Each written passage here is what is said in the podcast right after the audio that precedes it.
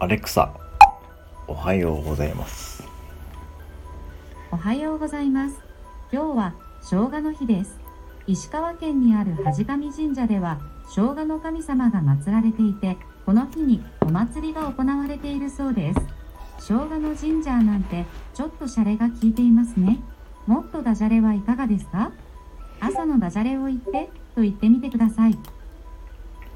アレクサ、朝のダジャレを言ってみて。ごめんなさい。ちょっとわかりませんでした。アレクサ、ダジャレを言ってみて。今年のスイカは安いかい？